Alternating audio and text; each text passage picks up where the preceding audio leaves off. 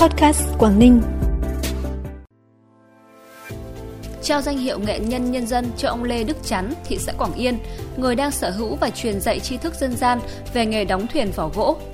Dừng dịch vụ lái xe trung chuyển xuất nhập khẩu hàng hóa qua các cửa khẩu lối mở tại Móng Cái từ ngày 30 tháng 1 năm 2023.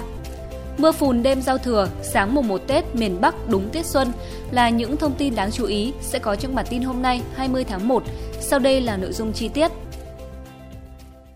Thưa quý vị và các bạn, sáng nay tại thị xã Quảng Yên, đồng chí Nguyễn Thị Hạnh, Phó Chủ tịch Ủy ban Nhân dân tỉnh đã trao danh hiệu nghệ nhân nhân dân ở loại hình di sản văn hóa phi vật thể cho ông Lê Đức Chắn, phường Phong Hải, thị xã Quảng Yên, người đang sở hữu và truyền dạy tri thức dân gian về nghề đóng thuyền vỏ gỗ, buồm cánh rơi, chạy ngược nước, ngược gió. Như vậy, tính đến thời điểm này, Quảng Ninh có 2 cá nhân được phong tặng danh hiệu nghệ nhân nhân dân là bà Đặng Thị Tự, huyện Đầm Hà và ông Lê Đức Chắn, thị xã Quảng Yên.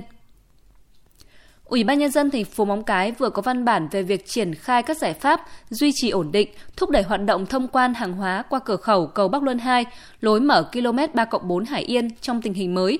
Theo đó, kể từ ngày 30 tháng 1 năm 2023, dừng toàn bộ dịch vụ lái xe trung chuyển hàng hóa tại cửa khẩu cầu Bắc Luân 2, lối mở km 3+4 Hải Yên. Lái xe Việt Nam và Trung Quốc được phép điều khiển phương tiện vào bãi kiểm hóa, điểm tập kết phương tiện của hai bên để trao nhận hàng hóa. Các ngành đơn vị liên quan thực hiện đúng các thủ tục trong quản lý nhà nước đối với người phương tiện ra vào, xuất nhập cảnh tại cửa khẩu Bắc Luân 2 và lối mở km 3+4 Hải Yên, đồng thời thông báo cho doanh nghiệp cá nhân liên quan biết để chuẩn bị tốt các điều kiện, thủ tục và các yêu cầu liên quan đến việc lái xe nhập cảnh vào Trung Quốc và về Việt Nam theo quy định.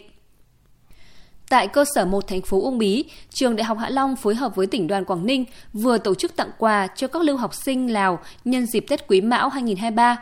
Dịp Tết Nguyên đán Quý Mão 2023, có 24 lưu học sinh Lào ở lại trường Đại học Hạ Long đón Tết Việt. Trước đó, câu lạc bộ sinh viên tình nguyện trực thuộc Đoàn Thanh niên trường Đại học Hạ Long đã tổ chức chương trình gói bánh chưng xanh, giúp các lưu học sinh, sinh viên cảm nhận được không khí ngày Tết và tìm hiểu phong tục tập quán của Việt Nam.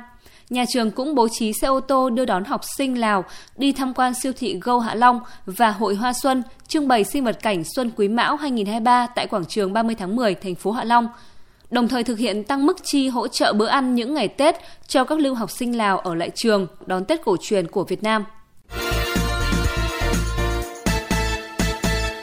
Bản tin tiếp tục với những thông tin đáng chú ý khác. Dịp Tết Nguyên đán Quý Mão 2023 có gần 400 học viên đón Tết tại cơ sở cai nghiện ma túy tỉnh, trong đó có hơn 60 học viên tự nguyện và một số học viên không nơi cư trú.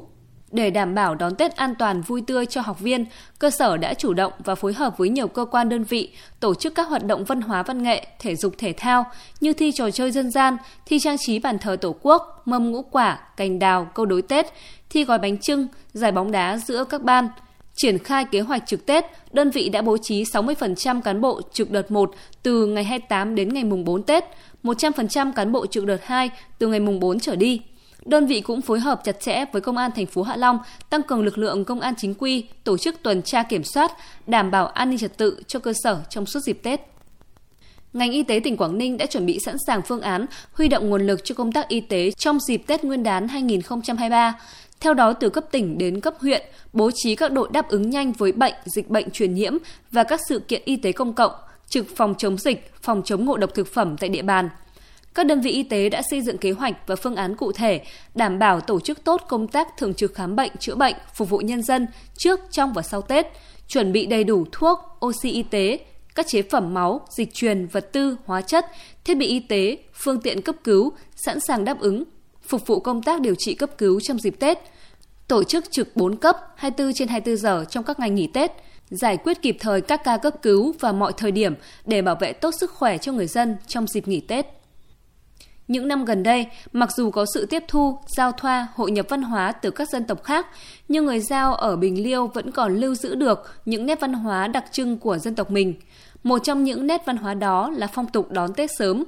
Theo tục lệ của người Dao, Tết thường bắt đầu từ 15 tháng Chạp đến 30 tháng Giêng. Do đó, từ rằm tháng Chạp trở đi, các dòng họ dân tộc Dao trên địa bàn huyện Bình Liêu lại tất bật các công đoạn dọn dẹp nhà cửa và gọi anh em bạn bè đến giúp các nhà mổ thịt lợn, thịt gà, gói bánh để cùng dòng họ đón Tết sớm. Không khí ấm cúng, thắm tình đoàn kết thôn bản đã xua đi cái giá lạnh của thời tiết. Chỉ còn tiếng nói, tiếng cười rộn rã vui tươi của bà con sau một năm làm việc vất vả được quây quần cùng nhau đón Tết.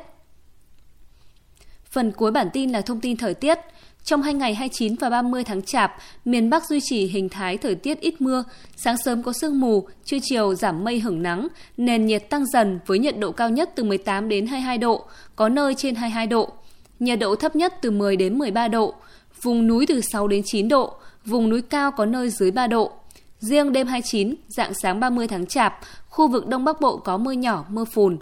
Do ảnh hưởng của không khí lạnh tăng cường, từ đêm 21 sáng sớm ngày 22 tháng 1, tức đêm giao thừa, sáng sớm mùng 1 Tết, miền Bắc có mưa nhỏ, mưa phùn và sương mù rải rác. Vào trưa chiều mùng 1 trời hửng nắng. Sau đó khoảng đêm 22 ngày 23 tháng 1, tức là đêm mùng 1 Tết đến ngày mùng 2 Tết, miền Bắc tiếp tục có mưa, mưa nhỏ rải rác.